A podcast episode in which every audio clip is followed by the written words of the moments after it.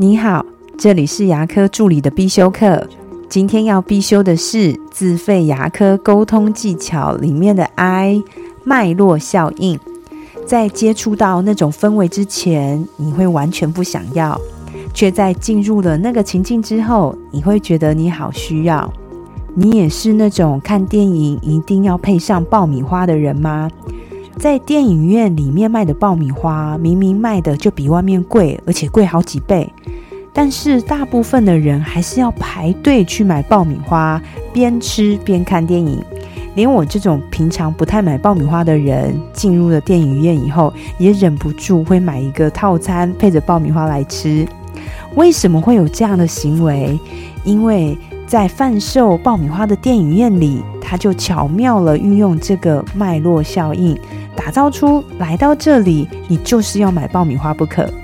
我自己受到脉络效应最大的影响是在东京的迪士尼。我记得当时我要去之前，我的朋友还问我说：“要借你米老鼠的法裤吗？”我说：“我又不喜欢米老鼠。”结果我在迪士尼其实只待了三个小时，但是我买到差点走不出来。那种欢乐的感觉让我就一直刷卡，一直刷，一直刷。不止米老鼠的发箍，连雨衣、电脑包、睡衣、发夹，我全都买齐了。那这跟我们牙科有什么关系呢？如果在牙科，我们想要给人家美的感觉，想要吸引我们的顾客做美学贴片、影视美，或是要给人家一种我们不便宜的感觉，那就要在陈列、摆设、装潢、医院上给人家这样的脉络。我之前在成都的医美医院里面的牙科部工作了好几年，一直很反对医美的我，也差点让自己改头换面，因为我自己也被脉络效应给影响了。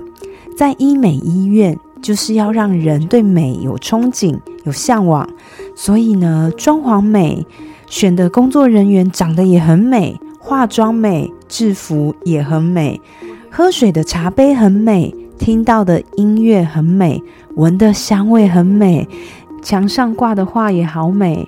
在这么美的环境，难道我们可以不美吗？我的分享就到这边。如果觉得今天的内容对你有帮助的话，请帮我下载下来或分享出去，让更多人听得到。